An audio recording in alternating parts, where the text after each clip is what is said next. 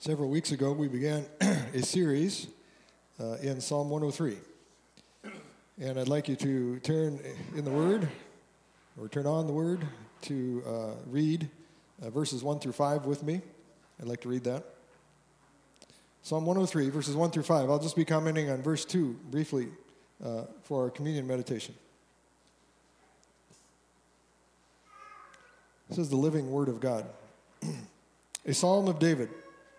Bless the Lord, O my soul, and all that is within me. Bless his holy name.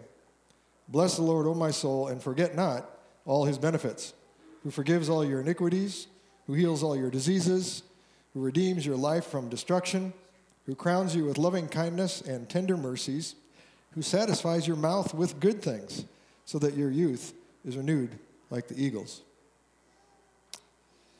The last time we looked at verse 1 Bless Lord, O my soul and all that is within me, bless his holy name. Meaning that in every way that God has enabled you to do so, you are to bless the Lord, you are to exalt his holy name with everything that is in you. And David was essentially, as I mentioned, stirring his own soul up, telling his own soul, uh, telling himself before the Lord to praise God, the God who is worthy of all praise. And so we are to stir ourselves up too, brothers and sisters. However, we can do that, to praise the Lord for his holiness and to praise Him at the soul level. And I would like to share what Charles Spurgeon said. I shared it last week related to this about praising Him with everything that is in you. He said it would be shameful to offer Him, to offer the Lord God, anything less than the utmost our souls can render. But today I'd like to uh, focus a little bit on um, the benefits a little bit of that. Today, bless the Lord, O my soul, and forget not all his benefits. Forget not all his benefits. But I have to tell you at the outset, it will take us an eternity to praise God for the blessings we know in Christ. Yet, he said, uh, do not forget these. And uh, so, a little bit of a reminder here this morning. David again is telling himself, he's telling his soul uh, to bless the Lord and also to not forget the benefits that God has, has given. That's part of blessing Him, the benefits of being a child of God. And Matthew Henry said, if we do not give thanks for them, that in the commentary he's referring to the blessing or God's blessings and uh, benefits. If we do not give thanks for them, we do forget them. It's that simple. If we're not growing in thankfulness, we will forget them and we will dishonor the Lord. We will not be able to bless them as He's called us to do. So we daily and we weekly give thanks for the grace of the Lord to us, for his many gifts to us, his patience and his mercy, his kindness, his, his goodness, and, and all the things that we know in Jesus Christ. Well, what are these benefits? Again, in Psalm 103, verses 3 through 5, 3 through 5 uh, is a beginning. They're broader. Uh, it says, Who forgives all your iniquities? Who heals all your diseases, who redeems your life from destruction, some versions say from the pit, who crowns you with loving kindness and tender mercies, who satisfies your mouth with good things, so that your youth is renewed like the eagles. And I, by the grace of God, uh, I will go through those uh, in the coming months. It will probably take to go through each of those. So, but basically, it's forgiveness, healing, redemption, loving kindness, and mercy, uh, God's great provision, and his renewal of us. And all of Psalm 103, really, if you read through Psalm 103, and all of the Word of God help us to understand the benefits of being one of, one with the living God through the Lord Jesus Christ. And like as I said, it will occupy eternity for us to acknowledge all his benefits to us. We will be continually praising him for them. But we should be learning how to do that now. In the shorter catechism, Question number 32 What benefits do they that are effectually called, meaning those who are in the Lord, partake of in this life? And that, you know, the, the catechism and the confession really are an attempt to summarize the immense blessings of being covenant children. That's what that is all about. But the answer is that they that are effectually called do in this life partake of justification, adoption, and sanctification, and the several benefits which in this life do either accompany or flow from them. That last part means everything, basically. justification, sanctification, adoption. Great benefits. Take an eternity, praise God for either, any one of those. But then it says the several blessings, and there are great blessings from each of those, but this refers to it, and the several benefits which in this life do either accompany or flow from them. All our benefits come from the fact that we are justified by the Lord Jesus Christ alone, and that we're adopted, we're part of his family. They all come from that. And that he's sanctifying us in love. But then in question 36 it says, What are the benefits which in this life do accompany or flow from? And this is, again, a summary.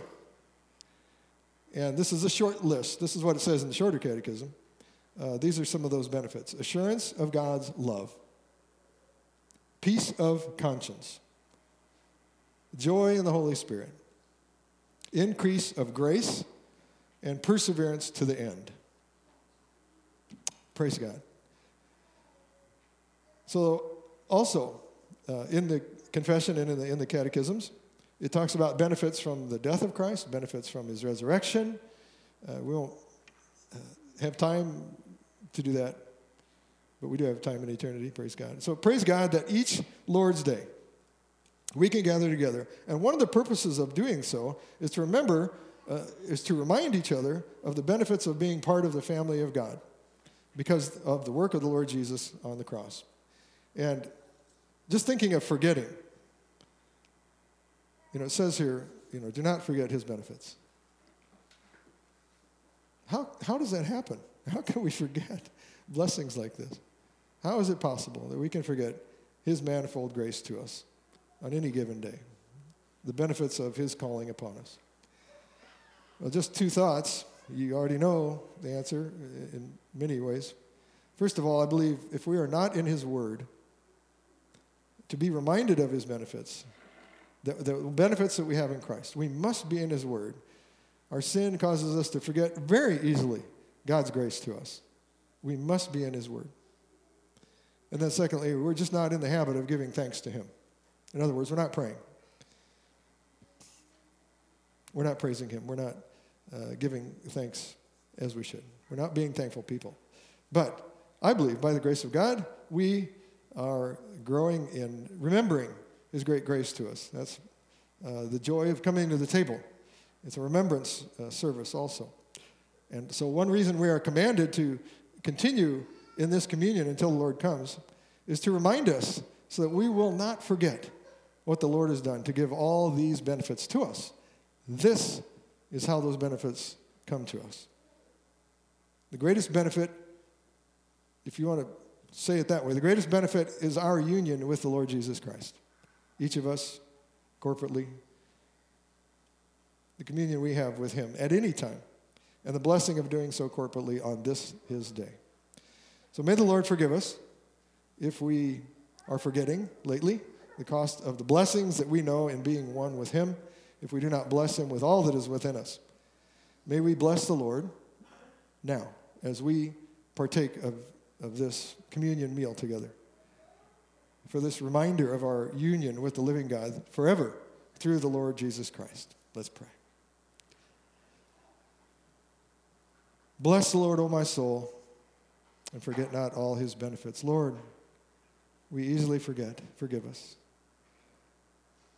Our Father in heaven, you are worthy of all praise and adoration, and you are worthy to be blessed with all that is within us, with every part of us. And forgive us again for easily forgetting your great grace to us and the benefits that we know in Jesus Christ. Lord, we want to partake now of these elements as you've commanded, as you've instituted, remembering your goodness and your mercy and your great love for us with thankful hearts. And we praise you for the work of the Lord Jesus on the cross to redeem us and to make us a part of your family. And we remember the cost now to do so. The blood of the Lord Jesus shed for us and his body broken for us. Lord, it was your sacrifice that made any benefit, all these benefits possible. And we do now bless you, Father, Son, and Holy Spirit. And we pray in the name of Jesus. Amen.